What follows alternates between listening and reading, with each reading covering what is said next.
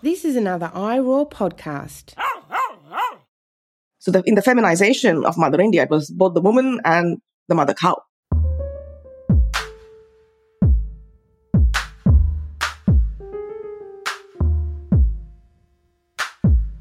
Welcome back to the Animal Turn, everyone. This is another bonus episode. This time, it gives me great pleasure to say I will be speaking to Yamini Narayanan again. For those of you who've been listeners of the podcast for some time, I spoke to Yamini in, I think it was season three, where we were focusing in on animals in the urban and we spoke about informality. Yamini is just one of these exceptional scholars who seems to really just capture things and say things with such force and power that you can't look away. I tremend like I'm gushing just introducing her. I really enjoyed reading this book so much. Mother Cow, Mother India is a phenomenal piece of scholarship and it really does show you what is possible with ethnographic research. Let me tell you a little bit about Yamini before we go any further. So Yamini Narayanan is an associate professor of international and community development at Deakin University in Melbourne. Her new book, which we'll be talking about today, Mother Cow, Mother India from Stanford University Press, explores the nexus between dairying and right wing authoritarianism that underpins India's cow protection politics. Her work is supported by two Australian Research Council grants, and she is currently researching animals in the enforced labour of India's brick kilns, exploring the anti anthropocentric politics of poverty. She's a lifelong fellow of the Oxford Centre for Animal Ethics, an honour that is only conferred through nomination or invitation. Now we jump straight into the conversation today. You can tell that I'm very excited and Yamini and I just have a way of kind of chatting. So we get straight into it without much pretense. So I'm just going to give you a little bit of a backdrop with regards to the book. So in the book, Yamini does critical animal ethnography and she spends a great deal of time in India observing cows and observing the relationships that they have in India. And this includes everything from cows roaming streets to cows in sanctuaries to cows in dairies. She thinks about how cows have been transported, the ways in which they're able to relate to one another. And in the conversation today, we try to center our conversation on the idea of mother and how, the many ways in which, you know, cows are kind of used with the idea of mother. So, What does it mean to be a mother? Yamini does a really skilled job of contrasting the kind of ideologies of motherhood with the materiality of being a cow mother in India. Her work is really exceptional. And if you're looking for a book that you just won't be able to put down, I think it's this one. So definitely go check it out, Mother Cow, Mother India. And I hope you enjoyed this episode.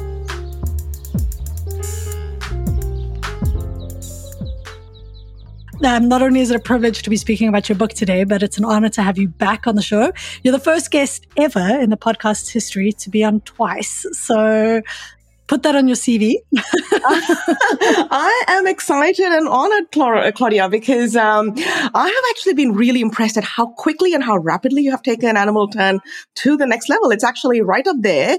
Given it's still young, it's right up there as one of the most prominent animal studies podcasts and you have an exceptional range of guests. You have introduced me to whole new fields of thinking and knowledge just from your podcast. So thank you in turn because you've done an amazing job of really establishing yourself and establishing your podcast as a valuable knowledge bank. Oh, thank you so much. Yeah, I'm looking forward to once the PhD is done and dusted to see what else I can do with the animal turn. But yeah, so to, in today's episode, this is going to be a bonus episode and we're going to focus on your book. But I wanted to center the conversation around the word mother. So your book is called Mother Cow, Mother India. And, and like I said a moment ago, it's, it's, yeah, it's it's absolutely exceptional, and we'll get into a whole bunch of different components about it. It's rich, it's detailed, it's heartbreaking and it's personal. You, you put a lot of yourself into this book. So before we get into kind of talking about mother, maybe we can start with the beginning. How, what made you want to write this book?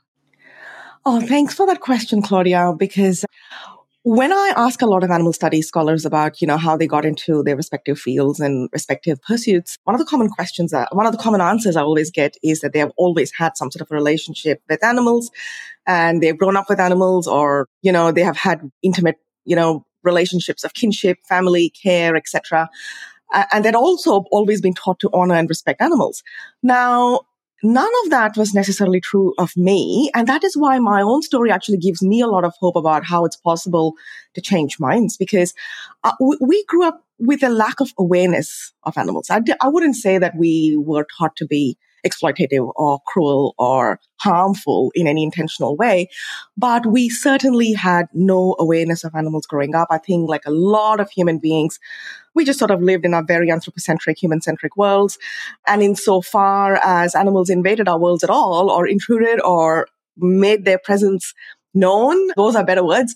We, they were, they were more in terms of, um, you know, stories or, or cute incidents or, you know, rarely violence as well, because we also lived in very mainstream urban worlds where you are actually secluded from the, a lot of the, from the violence that is normative for animals. So the way that I got into this research was in 2014, I was starting a new research project. And that was around when the BJP, the Bharatiya Janata Party, that's the Indian People's Party, came to power in India for the first time in India's history as a post-colonial independent nation. The Hindu right finally asserted itself at the center in, in, in, a, in an exceptionally prominent way. And um, Narendra Modi came to power as the prime minister of India. And right around simultaneously at the same time, a specific form of, of, of, of othering of Muslims started. And this time it involved an animal. It involved the cow, right? So, so Muslims who were accused of slaughtering cows or butchering cows or transporting cows to slaughterhouses started to be lynched, killed. Women were raped. So there were all sorts of atrocities being perpetuated against them using the cow, weaponizing the cow. So I started to get really interested in what was actually going on because and, and I was trained as a journalist. So so for me it was always very clear that I had to get all sides of the story. And one of the missing stories for me was always what the animal activists had to say. It would take me even longer to train my focus directly on the animals. It was still my research was still very human centric, centric to start with. And when I when I wanted to hear what the animal activists had to say. Even so it wasn't very clear because when I did ask when I did start to contact animal activists, they operate a little bit differently to the cow vigilantes who were trying, who were, who were, you know, claiming to protect cows from, from the Muslim butchers, right? So they operate differently because they have an investment in all types of animal well-being and welfare, etc. So I was exposed instantaneously to a whole world of animal atrocities you know, starting with pigs and snakes and monkeys and dogs and cats. Like my, my world exploded. I had no idea. And I started to think not in my name. Like I had no idea. I had no idea that it caused so much suffering, so much heartache, so much terror, so much fear, so much of every type of suffering, hunger, you name it, right? And I just thought not in my name. And I actually went directly back to my activist, activist friend who I actually talk about in my book, Pradeep, and I asked him, what should I do? And he said, focus on the cows just because the cow is so hyper political at the moment. He says, we as activists also don't know what to make sense of it. So I started to focus on the cow and it's actually really interesting because by caste, I'm of the, of the Brahmin caste. And this caste is actually associated traditionally with cow protectionism and implicitly by othering by engaging in othering practices. So in a sense, I was actually placing myself in a very stereotypical position of writing a book on cow protection as a Brahmin woman. So I had to tread this landscape very carefully so that I didn't sort of come across as reinforcing any of those stereotypes that I absolutely reject of oppression. Well, I mean, I, I think your book does exactly that. I think your book seems to be a resistance to the simple story, right? There is, there is no simple story throughout your book, but maybe we can just take a, a step or two back a little bit here. So firstly, you're speaking about cow protectionism and you're speaking about animal rights. And to people who are not really alert to Indian politics and how kind of central cows are to Indian politics, they might not really understand what the difference is here.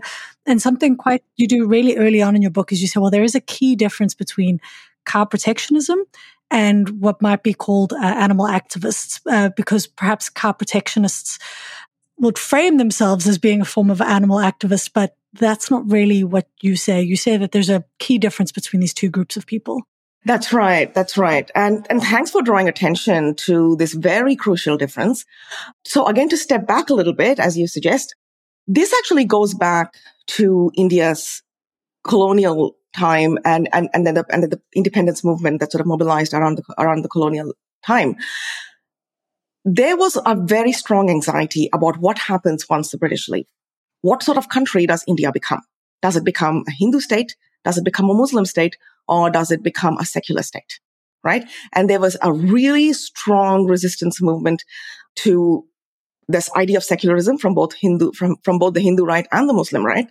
So there was a very strong um, movement for the creation of two states, which one would be a Hindu state and one would be a Muslim state, which eventually became Pakistan and later Pakistan split into Pakistan and Bangladesh. So the but there was also a, an even stronger secular movement in India, led by the Congress Party, which was very explicitly and intentionally secular. And they said they always wanted India to be a secular state, which the Hindu right really rejected from the start, because they said that if Pakistan gets to be its own Muslim state, India by rights should be a Hindu state. Right. And they lost that battle at the time of independence, but they have never stopped trying and they have finally come to power in India. They have been very patient they waited some 75 years post independence and they have now finally come to power.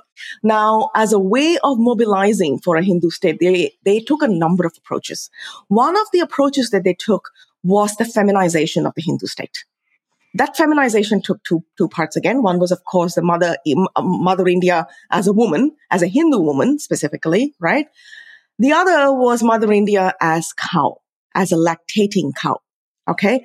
Now, the cow is not more unique in theological or uh, Hinduism than other animals. If you go back to pure theological Hinduism, Hinduism as a religion actually regards all living, all life as sacred. So we even have a tradition of worshipping trees.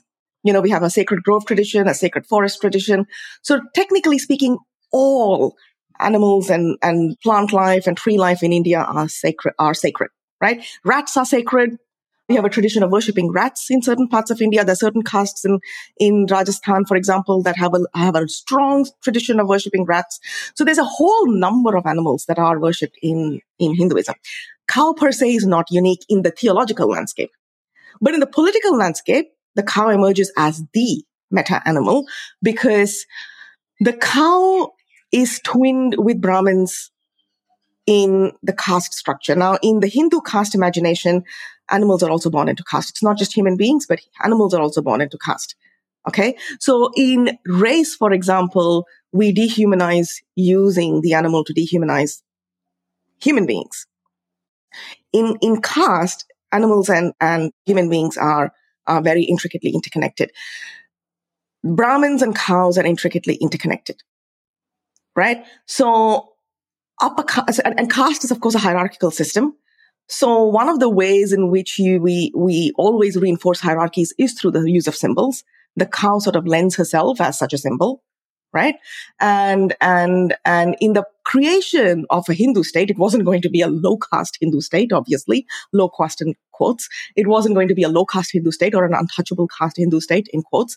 It was obviously going to be an upper caste Hindu state. So it made sense, therefore, to mobilize the cow as a symbol of Mother India as well. So the, in the feminization of Mother India, it was both the woman and the mother cow, right? Now, how do you, how do you other? Because we all know that nationalism per se is a project of inclusion and exclusion.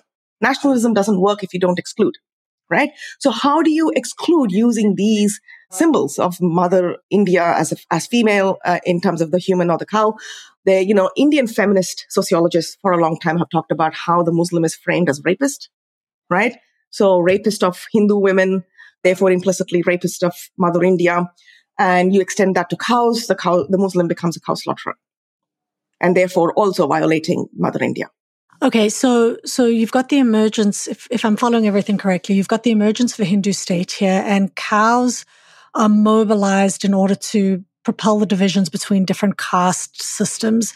So because, because cows are associated and, and, and not naturally so, because they're kind of politically mobilized to function as part of the, the Hindu state, they help to kind of create the divisions not only between different castes, but also between different animals.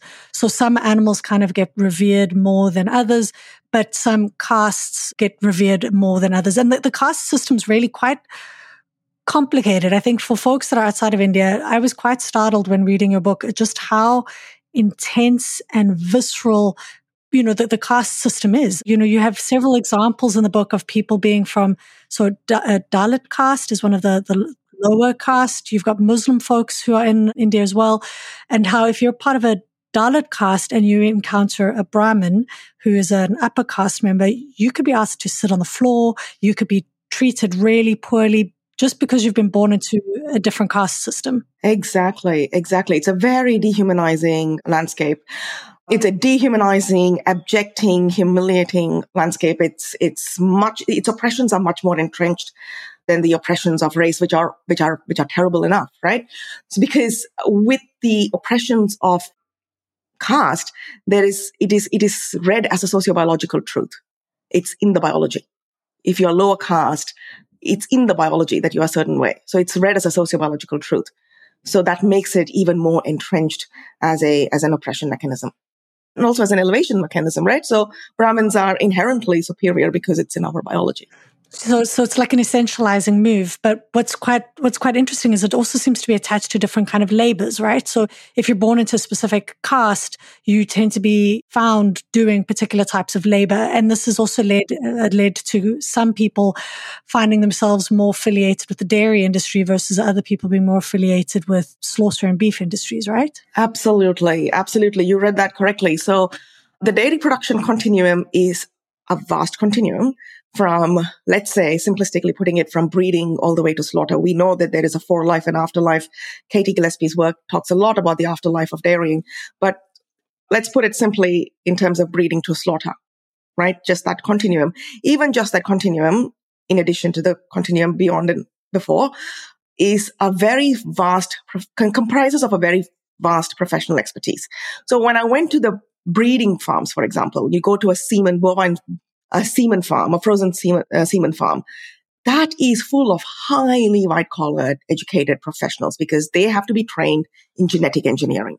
They have to have professional expertise in genetic engineering. You have to be of a highly dominant privileged caste in order to be able to access that kind of education, in order to be able to access that kind of research funding we all know research funding underpins all of this sort of knowledge production and how expensive it can be.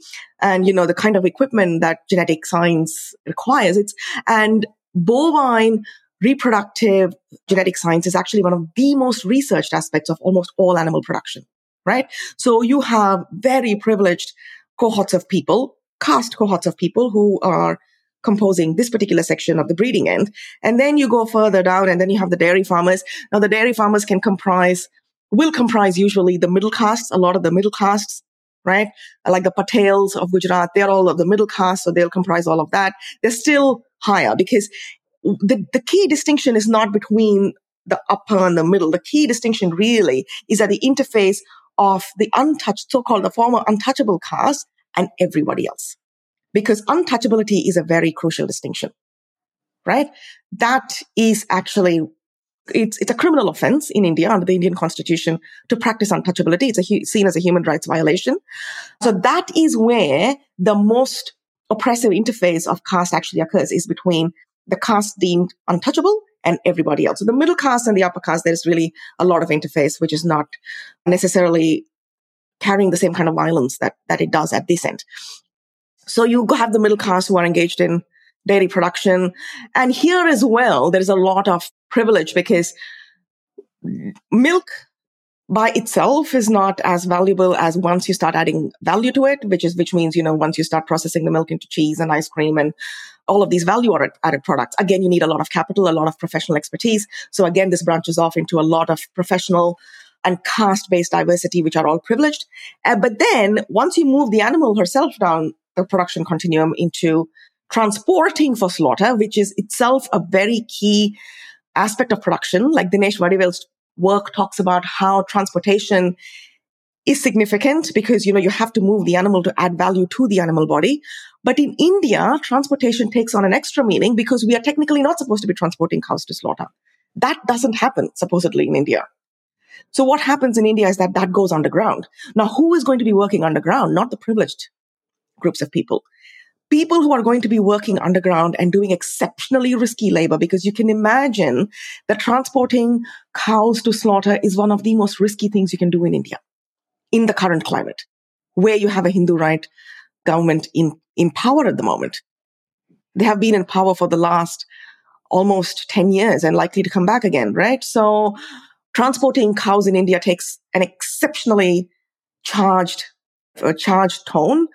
And, and then also, of course, butchering the cows itself, right? So these, these activities with relation to cows specifically have to happen underground. So, but, but even, even if it happened legally in an authorized manner, as it does in most other countries, who works at the slaughter end of production? It is always the marginalized people. Like that was the, that was, you know, all over Tim Pachirat's work, for example. It is always the undocumented workers, the vulnerable workers, the marginalized workers. It's, it's always, it's always the marginalized labor that are at, racially, caste wise, etc., that are at the slaughter end of production. And in India, it is exceptionally so just because it is associated with such extraordinary risks right? Yeah, I mean, as as you mentioned at the beginning, if you get affiliated or associated with the slaughter of cows, you can face really severe, like lynchings and and and killings for for being associated with uh, with cow slaughter. And you make a really powerful point in your book about how we need to start speaking about human rights issues together with animal rights issues. And I hope we'll we'll manage to get to that. But maybe we can now start switching a little bit to talking about mother. So you said there in a moment ago that cows are kind of used as this national symbol, the symbol of motherhood, right? Like the, the nation mother. I remember reading about this uh, when thinking about South Africa, how women are mobilized to be like mothers of a nation, right? The Afrikaner nationhood. But when you start to talk about an animal being the mother of a nation, it seems quite, quite different and strange. But then again, cows are also actually mothers. And I think that this is something you do quite well is to show how variable the idea of what a mother is, is in India. Like on the one hand, you've got this national kind of rhetoric being used to mobilize and create like a, an idea of what India should be.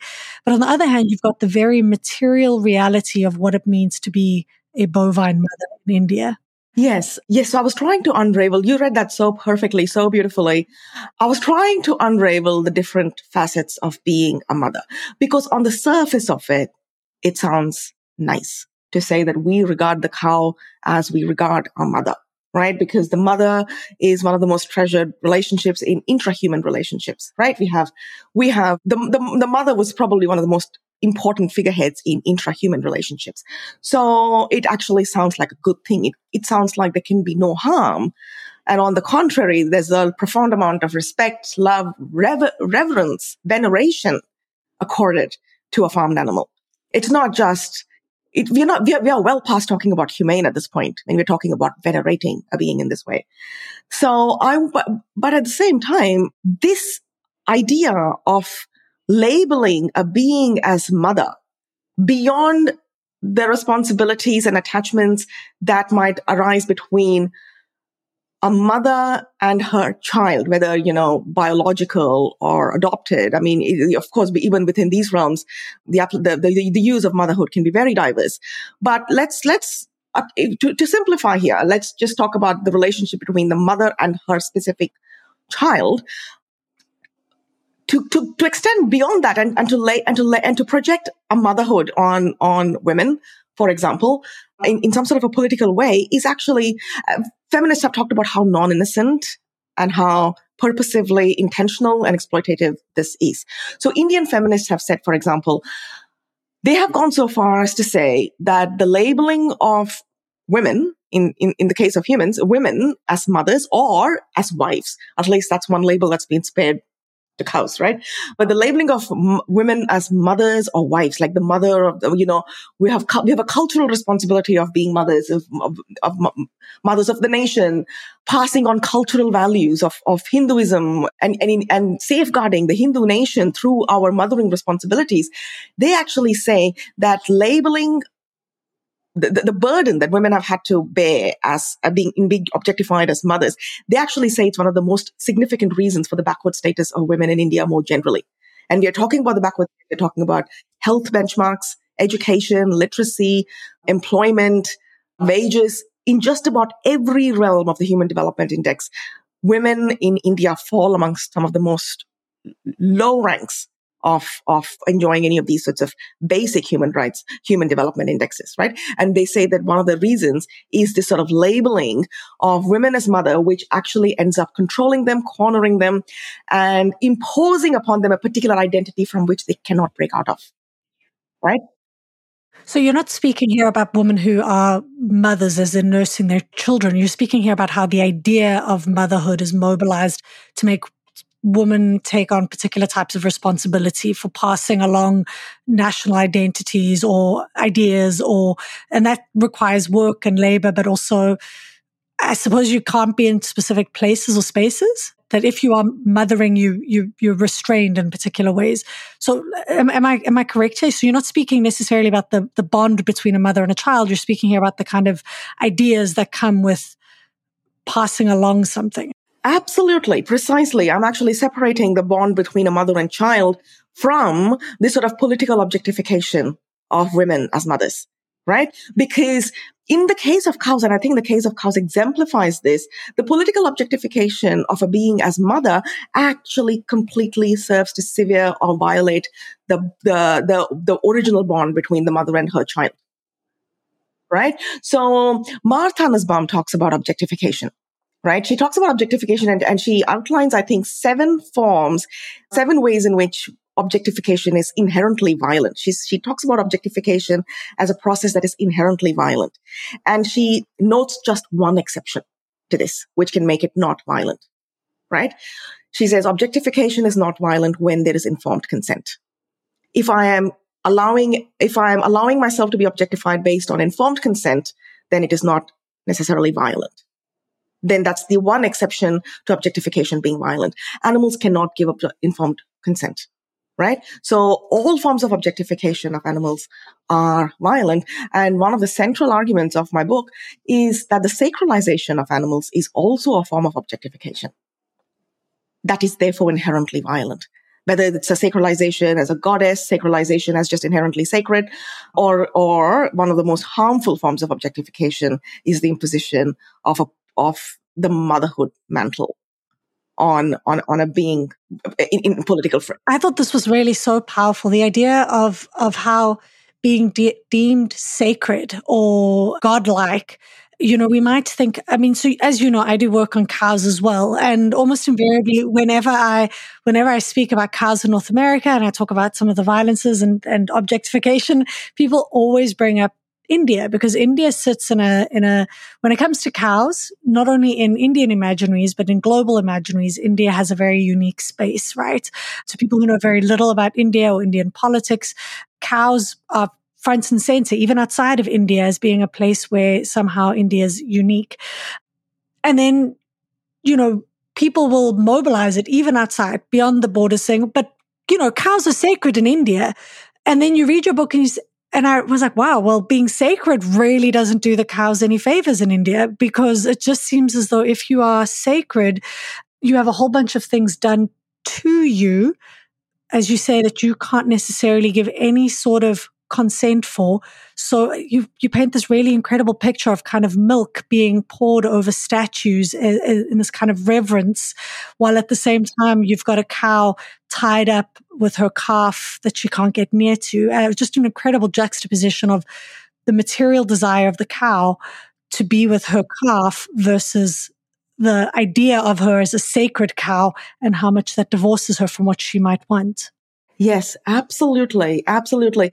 The idea of sacred as being a celebratory or even a liberatory ethic is deeply, deeply unfounded. In the case of, we, we, we must remember that not long, not too long ago, children were also worshipped in India right? In, in Hindu cultures. So child worship was common. And in fact, child worship is still common in a lot of communities eh, or in, or in a lot of spaces and geographies we don't necessarily come to know about it because child worship would actually now be considered a child rights abuse. It would be considered child abuse to worship a child.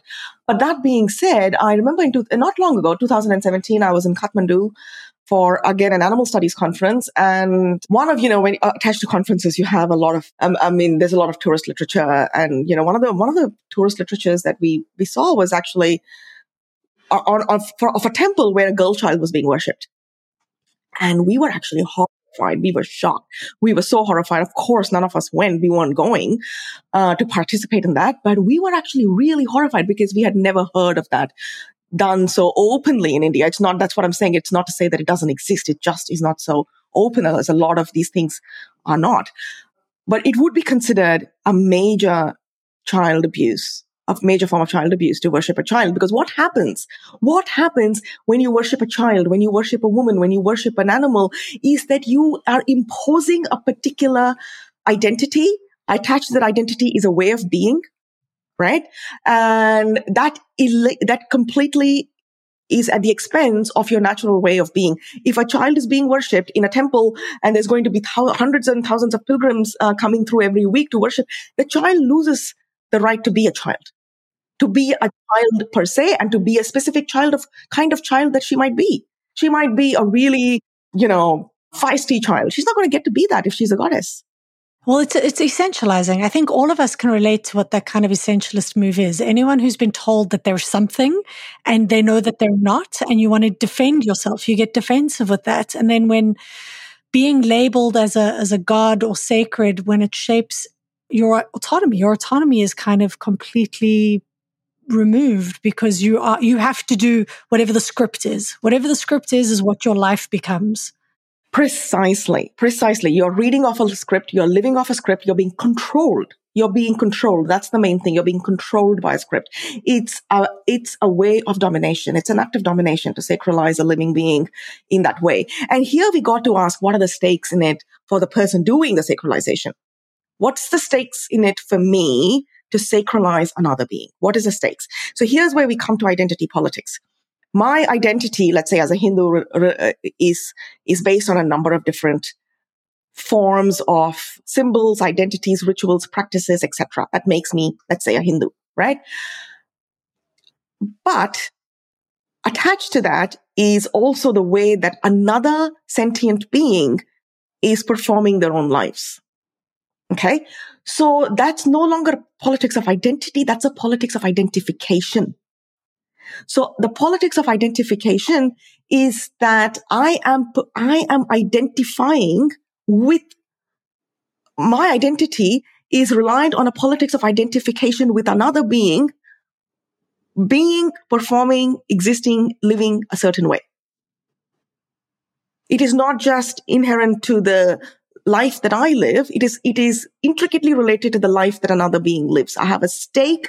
My identity the stakes of my identity is heavily reliant, directly intertwined with the way that another living being lives, whether it's a child, whether it's a woman, whether it's a cow. So it's not benign, right? If my identity is contingent on identifying someone else as something, then then it's no longer benign. It's reliant on, it's reliant on a particular set of structures and things to happen. So if, if my identity as X caste or X position or X, whatever is reliant on a particular animal being becoming sacred, then that animal becomes nothing other than that sacred thing, quote unquote, because my identity relies on it. Exactly, exactly. You, you've distilled the identity. It's it's the same as commodity production, like Rosemary Collard's work, and you know they all they talk about how commodity production basically means that you reduce an animal to, to its one use or to, you know, whatever the uses are. It's, it's that the, the being of the animal is distilled to the use that you ascribe to the animal. It is the same with sacralization because that's also a form of commodification, right? So you distill it, distilling the animal to a, being a particular way, which means you have to exercise control. You have a whole spectrum of cows with whole range of personalities. That cannot be allowed they all have to be distilled to a particular sacred use. And you use, you use, which I've got to say, I absolutely love the use of this. In having this conversation, you bring up this word uh, debovinization, which I think is really super powerful because whenever we speak, because we do speak about how animals are used to dehumanize particular humans, and it's a really important and powerful and problematic way in which animals are, are also used in that kind of identification politics that you're talking about. But I think rarely do we talk about how animals are de whatevered and here like de-bovinization how how in this act of making a cow a sacred thing we deny them and, and not just cows, as you mentioned, they're also buffalo. We deny cow and buffalo mothers the opportunity to be bovine in the way they'd like to be. Absolutely. Absolutely. So dehumanization is not unique to human beings. It is a species, it's a species form, it's a form of species oppression. We can, we, we can, de, it's actually a form of desubjectification. You're actually depersonal, depersonifying and desubjectifying a living being. In the case of humans, you're dehumanizing. In the case of cows, you are debovinizing. And inherently what that means is that you are erasing the essential characteristics that compose a bovine being as a collective, but also as an individual right? As I said, there are multiple differences between cows in terms of their personality, in terms of their notions of, of a good bovine life. I mean, you know, the, the, there are enormous variations within individuals and also, of course, inherent to the collect, uh, the species. So debovinization is also as much an oppression of caste in the case of India as dehumanization is right? And to make dehumanization, the act of dehumanization, humanization somehow unique to humans is ironically an assertion of human supremacy as well. To say that only humans can be desubjectified in this way because we desubjectify other animals all the time. And that is sort of fundamental to their exploitation in any form, whether it is as consumable commodities or whether it is political objectification and political consumption in that way right? So caste has as much of a capacity to debovinize, for example, as it does to dehumanize. And that is, uh, but in the case of, there's a, the key difference here between dehumanization and debovinization is that dehumanization is suffered by humans who are vulnerable eh, politically, socially, historically, etc. Typically, it happens to humans who already have a long entrenched history of vulnerability. In the case of animals, virtually all animals, are vulnerable, whether they are seen as elevated or not, because there is not just debovinization inherent in the rejection or the contempt that is shown to buffaloes, for example, because they're seen as an indigenous animal, they're seen as a black skinned animal, and there's a lot of racial contempt that is projected on on the buffaloes, in addition to the debovinization that occurs naturally as part of being a dairy animal, there is also debovinization in the racism and the casteism that is shown to the buffalo. But so too in the ways that it, in, in which it is shown to the cow by elevating a cow supposedly as mother or as goddess, as we have been discussing, there is violence inherent to that process as well. What made you go with debovinization instead of saying de-animalization? Because de-animalization would cut across a whole host of animals. Why, why choose to, I mean, of course, bovines are not just cows. Bovines include a whole host of animals too. But what made you decide to go with yeah, debovinization instead of de-animalization? So I'm, I'm happy with the, when we're talking in much broader terms or in much more generic terms and, and covering a larger landscape of the non-human world per se, I'm really happy to go with de-animalization. In, in the, in, in, in discussing cows specifically, I thought debovinization could draw, help us draw attention to the specific types of elision of bovine vulnerabilities, bovine needs, bovine personhood, bovine biological personhood, as well as political personhood, as it were. In another paper, actually, I talk about depersonization as well, when I talk about the ways in which pigs are, pigs are also depersonized. So I do talk about, I do extend this into other forms as well. I think we can talk about D, whatever, with a whole spectrum of animals. And I think it is important to just to sort of not abstract all animals and collapse them because they all don't share the same vulnerabilities necessarily. There is a de-animalization, I think that is inherent. It's a form of desubjectification, right? So I think it is pertinent to ta- draw attention to this as a form of political oppression, but I think it can be really helpful to specify as well. I agree uh, because I mean, as you mentioned there, the cows and buffaloes are kind of positioned in quite different ways in the dairy industry and, per, and perhaps in ways that pigs are not, right? And kind of speaking about how those specific practices of dairy maybe disallow particular ways of being or of being kind of caught up in the pork industry, disallow particular ways of being is quite important. I'd like to speak because we're, we're already marching on with time and I don't think we've actually spoken much about cows themselves yet. And I think that we would be remiss if we did not because we've spoken now about motherhood in, in a couple of different ways now. So to be a mother I mean, we've spoken about how the idea of mother is used to mobilize and, and, used against both human mothers and cow mothers. We've spoken about how the idea of being sacred is mobilized in particular ways against uh, cows and and and mothers, female mo- human mothers. didn't have the right language. Um, like be, becoming sacred can actually kind of hinder hinder you. We've spoken about how it's mobilized in national discourses. So uh, mother or mothering or motherhood is a really powerful symbol. I get that, but it's also a material relation and being these symbols has had really big implications for how cows can be mothered and how you can be mothered um, in India. So, could you maybe just paint us a bit of a picture of what it means to be a cow mother in India, and what does it mean to be mothered by a cow in India?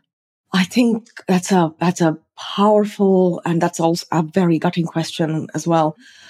To be a cow mother in India is to lose your child instantaneously, uh, to to lose the right to to suckle, to to to. There is a huge. I mean, let me let me let me step let, let me step back on this a little bit.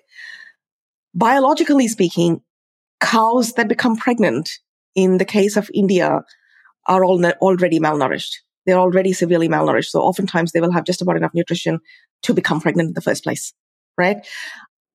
And once they become pregnant, a lot of, uh, there's a huge amount a, a, large numbers of, of cows just losing their infants just in the process of pregnancy as well. It's a process called dystocia, where they cannot even deliver easily. They cannot even deliver easily because they're, they're so weak. They're so malnourished. And there's a history of malnourishment, which means they often give birth to very, very malnourished calves. They, they, they give birth to calves that are way, way lighter than they should be at birth, right? So there is an enormous, you know, practice of malnutrition, undernutrition, and leading to high rates of maternal mortality and infant mortality by itself, even before they reach the slaughterhouse. So we, we kind of really need to be attentive to that. And this is not very different at all from the high rates of maternal mortality and infant mortality that is more prevalent amongst humans in India as well. I think it's one of the leading countries for maternal mortality and child mortality generally. There I, I mean, the practices of dairying per se are consistent, I think, in India as there are elsewhere. The child is separated from the mother virtually instantaneously, instantaneously. The, what happens is around the, the difference, right? So the, the, the, the girl calf gets, girl calf generally gets fed, you know, formula. What happens to the male? What happens in other countries is that they will also get, get shunted off to the, to the slaughterhouse. What happens in India, it's a very, very normative, very widespread practice is to simply starve the calf to death. The, the male calf is literally, quite literally starved to death. But it, it's not, you know, so, so these, these processes are pervasive. But what actually really is one of the most, one of the most viscerally haunting memories is actually when the calf and the and the cow are still present in the farm, either when the calves haven't been shunted off to the slaughterhouse yet, or they haven't been starved yet, or if the, if the, there are still female calves that are used. Now, it's interesting what the practice that actually happens in India is that oftentimes the calves are still used as cogs of the dairy industry because there is a lot of crossbreeding between native Indian cows and the Holsteins and Jerseys that are imported from usually the United States and other, and, you know, other European countries, etc. Now, the native Indian cow, apparently, and this is something I keep hearing over and over, buffalo mothers as well as something I keep hearing over and over, is that they don't actually allow milk let down unless the calf is nearby. Because they, they perform milk let down, so to speak, only when the calf is nearby because they haven't been bred as intensively for the dairy industry. They still have some of the natural indigenous wildness, as it were, which keeps them less commodifiable in some ways, right? So, so the Holstein cow, for example, apparently will just let down milk more easily as compared to the indigenous cows. Now, when the indigenous cows are crossbred, they still retain some of the indigeneity in not being able to let, in not letting down their milk unless the calf is present. So oftentimes you'll still see the calf being used as a cog of the dairy industry in India. So they will be allowed literally to suckle for maybe 10 seconds so allow milk let down and then they'll be pulled away. That moment happens over and over and over in India. That moment of separation happens over and over and over. It's not a once off that as it happens normatively in Western farms. This happens twice a day. Yeah, you're right. I mean, it is it is quite emotional, and the the scenes you paint in in your book. There was one farm I know you visited where you asked them to just please let the calf suckle. You said, please just let them. And, and you know, I found it. You, you're so brave. You're in all of these places, and and the amount of times you ask or you uh, you and it's hard. I, I, guess like when you're doing this research, you're told not to intervene, you're told not to do these things, but when it's just such a visceral moment. But there was the story about the calf that you asked, please let them feed. And they, they went and they fed for 23 minutes, right? Yes, they fed for about 27 minutes, correct. And it was a revelation for all of us as a collective. I mean, I was just a researcher with no history of handling cows or knowing anything about cows. I'd never lived with cows. So this was, this was once, uh, this was a time when I visited, I visited a number of dairy farms, but this was a dairy farm that I visited at the time of milking. And they were using this calf as a, as a cog. And, you know, the calves were being taken to different cows and then, you know, pulled, pulled away after 10 seconds. And it's actually an extremely loud time, not just for the ways that the mothers bellow, but for the ways that the calves bellow. Okay. A calf has an exceptionally loud sound. And I think it's because in a natural herd, let's say in the forest, if a calf gets lost or falls away, the calf needs to be able to cry really loudly in order for the mother to come back and find him again. Right. So it's actually an exceptionally loud, you have to pay attention. You have to pay attention. And in that moment of hyper stress and anxiety, because the cows are hyper stressed and anxious, certainly I was feeling it as a researcher who was very empathetic to the cause, it's also likely that the workers were because how can you not be affected by that? But uh, so you know they were constantly pulling the pulling the calves, and I said, "Oh, please just." But there was this one calf who was being punished because he was a very spirited calf and he was the last to get suckled. And I said, "Please, just." It was breaking my heart. A male calf. I knew he and he was exceptionally loud, and you know, you know those big bovine eyes, and you can just see the. I mean, it's a baby. It's an actual baby, you know? And so I, I, I, yeah, I said, please just, just let him feed. So they did. And actually they were, they were really kind, either, I think probably in some ways more to me than necessarily to the calf, but then they let the calf feed and they kept saying, do you want me to pull, can we take the, pull the calf away? I said, no, let him have one decent feed. So we let the calf have one decent feed. It took 27 minutes. It was only remarkable because how quickly calves are pulled away because it's also because, you know, they're used as cogs of the dairy industry and because the calves are allowed to suckle at least twice a day, so to speak, you know, the claim can be made, right? They only do it for 10 seconds or 15 seconds, but the claim can be made that, hey, we let the calf suckle. The claim can be made in India, Indian dairying like that. So, but, but, but the 10, 15 second suckling therefore becomes normative. You do anything repetitively, it becomes normative, right? So when you allow a calf to suckle for 27 minutes, and they're suckling and suckling and suckling. And it was a revelation for all of us. All of us, we actually gathered to watch this wondrous act because it was a wondrous act. These were all people who were working in the dairy farm. They had seen calf suckle all the time. It was the amount of time, right? We were all watching as though it was a wondrous act because it was the simple act of suckling. And, and, and, and for a very loud spirited calf, he was very mellow, very calm, and they pulled him back. But it was just unbearable because the thing is, we know that even with human infants, suckling usually happens every two hours, feeding happens every two hours.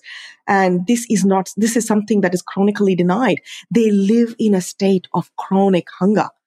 And it's not just the milk, right? Like we tend to think when it comes to, to dairy cows, you know, there, there are some or, or, dairy animals, I think in general, there are some tropes that kind of come up time and again. And because they, they matter and they're important, the extent to which calves are taken away from their mothers, the limited time in which they are able to suckle. But there are so many other ways in which they are denied meaningful relations. The number of just calves lying on concrete floors or tied to these really small tethers, being unable to to move or even to touch another that just seems like a whole, the lack of touch just seemed really cruel.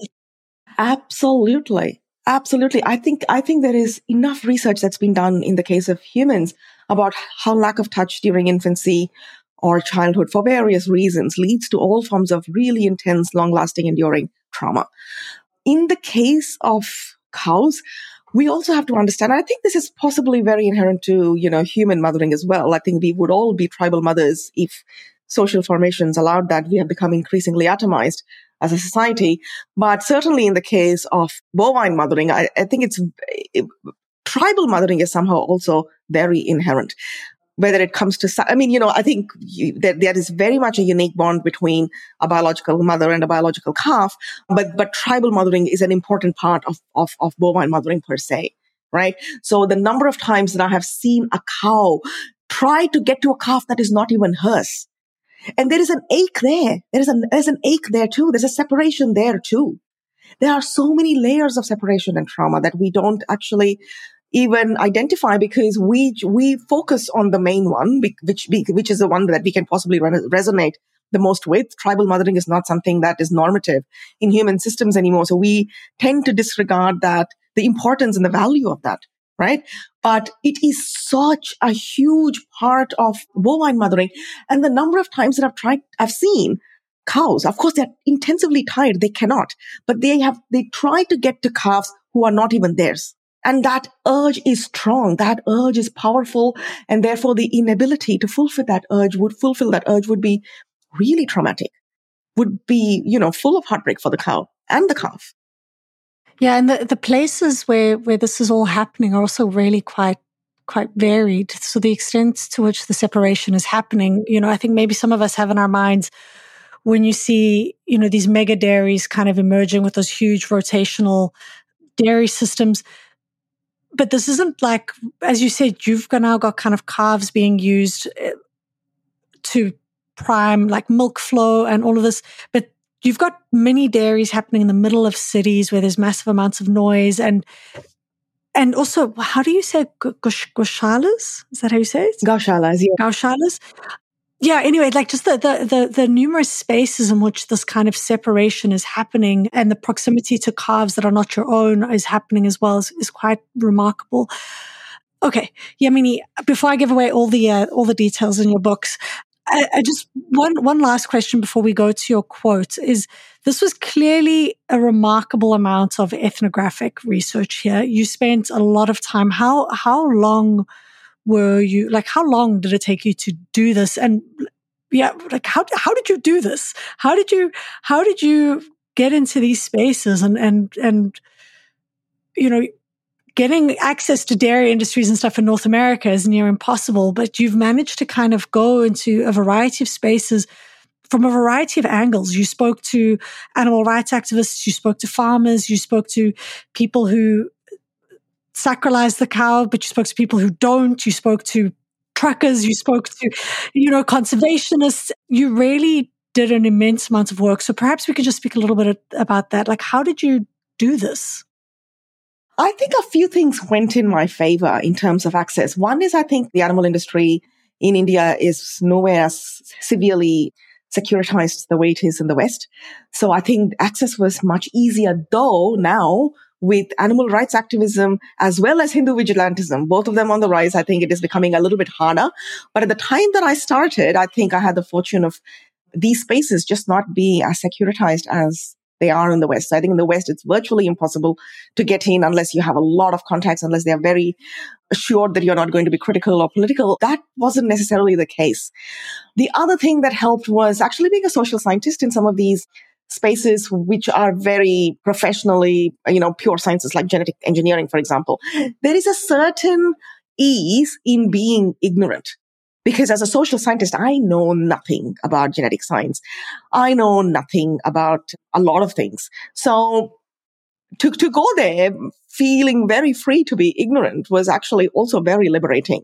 So, uh, so I was, I, I was able to, you know, let go of my own sort of inhibitions and, and just ask questions freely, um, um, note freely, ask very obvious and mundane questions, which I think is also part of ethnography because when I go to a particular site, I'm not just going there by myself. I'm actually going with interpreters of that site who might be dairy scientists, who might be genetic scientists, who might be cow vigilantes, who might be, you know, right wing fascists. They could be a spectrum of people, but they are interpreting the site for me because they are engaging with the sites in the ways that I'm not. So I think losing your inhibition is really crucial in ethnography, your own inhibition to be ignorant and to ask questions. The other thing that possibly helped me was my Brahmin status because a lot of the Hindu right And especially those that own gaushalas, these are cow shelters that are very political spaces. They assume that I would, I am inherently sympathetic to the cause of the Hindu right. They were, they couldn't have necessarily foreseen that my politics was going to be really critical in terms of both caste, but also critical animal politics. The dovetailing of that would actually completely overturn or challenge or be in contrast to their own politics. And they, they wouldn't have necessarily seen that. And so my Brahmin status gave me access because they just thought, of course you're sympathetic and of course you are invested in cow protection. Like, why wouldn't I be? And, and sure, I am in, invested in cow protection, but my interpretations of cow protection are very different to a political interpretation, to the, to a Hindu political interpretation of cow protection. This actually takes us back to the first question, which I don't think we we we answered. Is what was the difference between cow protection and animal animal rights? I think we started there, and I don't know. Did we say what the difference is between cow protection and animal rights or animal activism? I think it's a good place to circle back because cow protection, I mean, uh, uh, uh cow protection falls very, cow protection is a Hindu, is, is, is an advocacy strategy to create and protect a Hindu state. It is very different from any form of animal activism because it is not in the interest of the animal. It's in the interest of a Hindu state. Okay. There we go. Said clearly. Well, I mean, it's been, it's been incredible. I know we've, is there anything with related to, to mother that you think that we haven't quite got to that you would like to say before we move to the quote?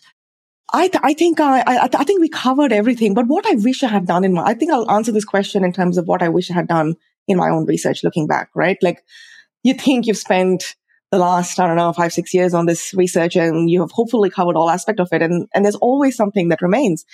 And what I wish I had paid more attention to, and I hope that this might be something that future researchers on cows might potentially pay more attention to, is focus more on the cow, on the calf. Because I think I did the thing that a lot of cow research does, and understandably so, which is to overwhelmingly focus on the traumas of the cow. But there's also to, a lot to be said about the traumas of the calf, and that is very much a huge, a, it's an incomplete picture of motherhood if we don't actually understand fully what's going on with the calf. And I wish I'd paid more attention to that. So maybe future ethnography can actually pay more attention and tell us more about what happens and, and help us read the calf better. Yeah, it's it's like the the calf is often forgotten sometimes there's a, I mean, I, I didn't get that sense from reading it that you forgot about the calf, but I understand how we sometimes treat species as a monolithic group.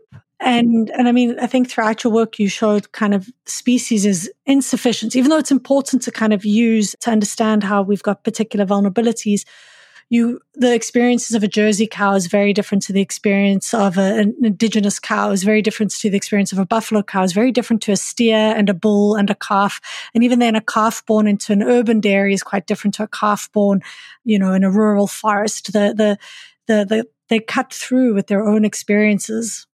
Absolutely, absolutely, and and if and and I should be, I should, you know, your what you just said reminds me in, in terms of being specific. I think, I think I, I would hope that future re, uh, future research might consider being more specific with regards to the experiences of the girl calf because we all focus on the on the male calf, rightly so, because their their separation is visceral, total, and they shunted off to the slaughterhouse.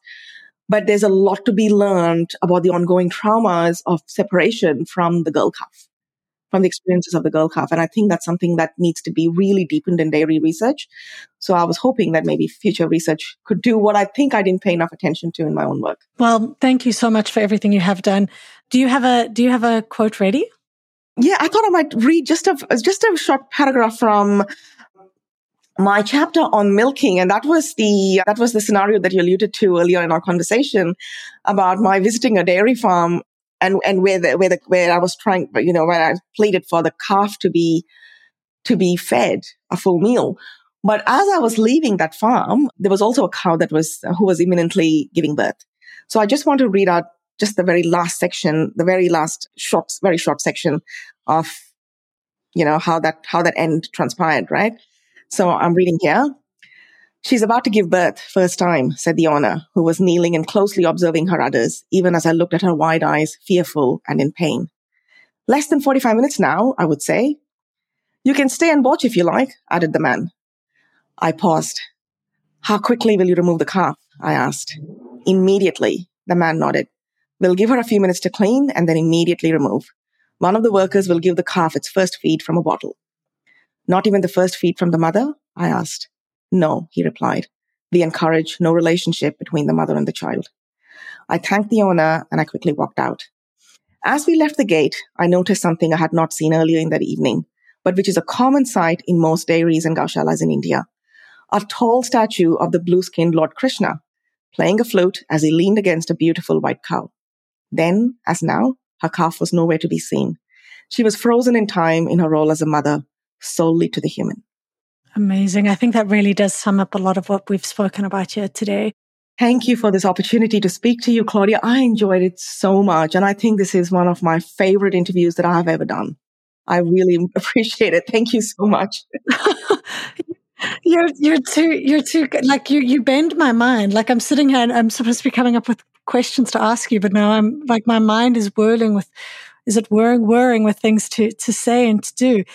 I know that you've switched gears a little bit. Are you you you're you've switched gears, but you're still doing research in India at the moment, right? But what are you what are you doing research on now? So currently I have switched gears and I, I, I, will at some point, I'm sure, return to dairy farming and, and bovine ethnography at some point.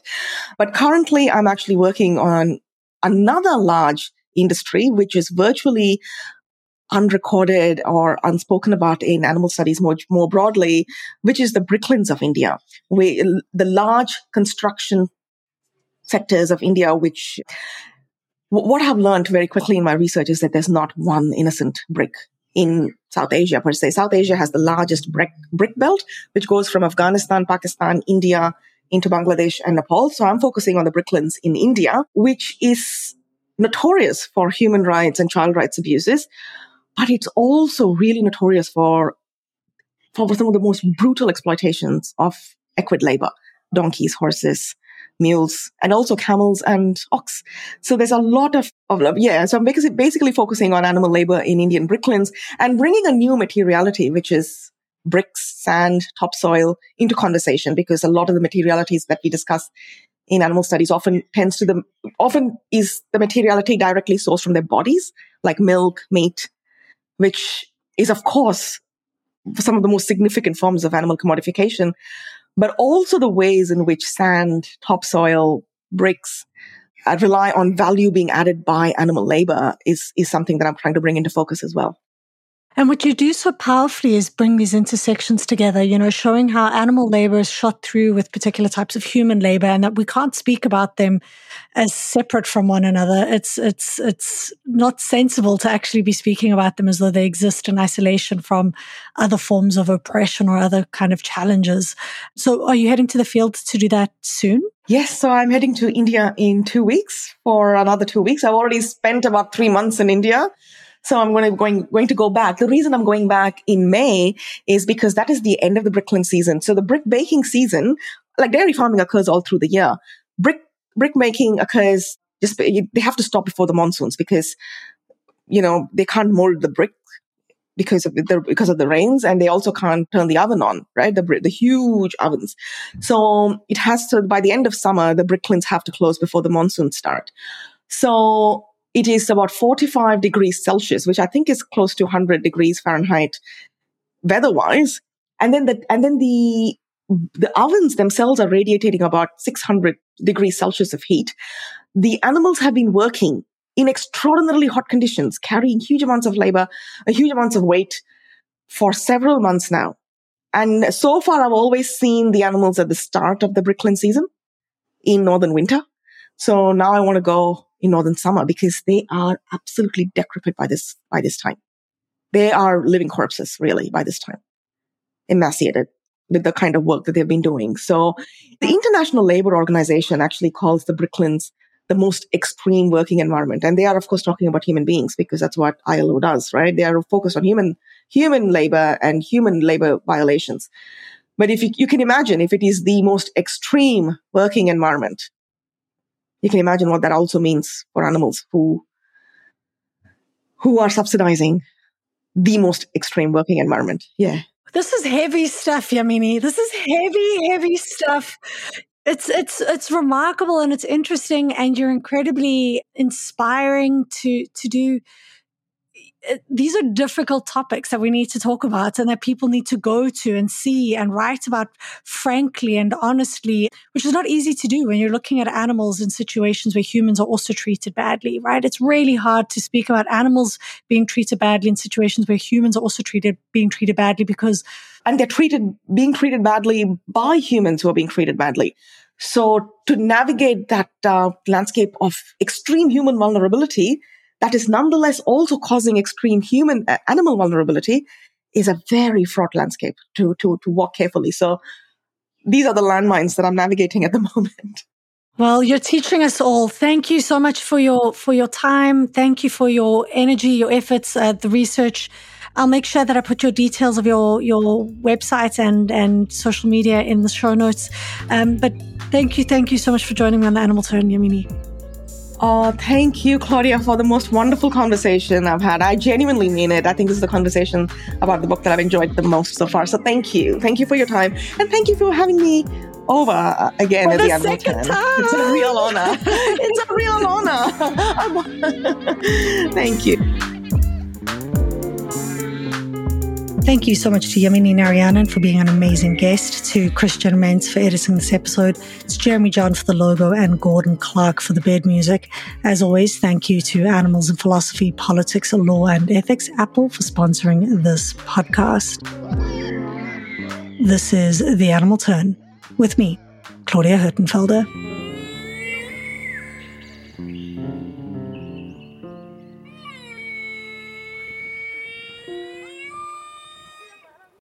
For more great iRoar podcasts, visit iroarpod.com. That's I R O A R P O D.com.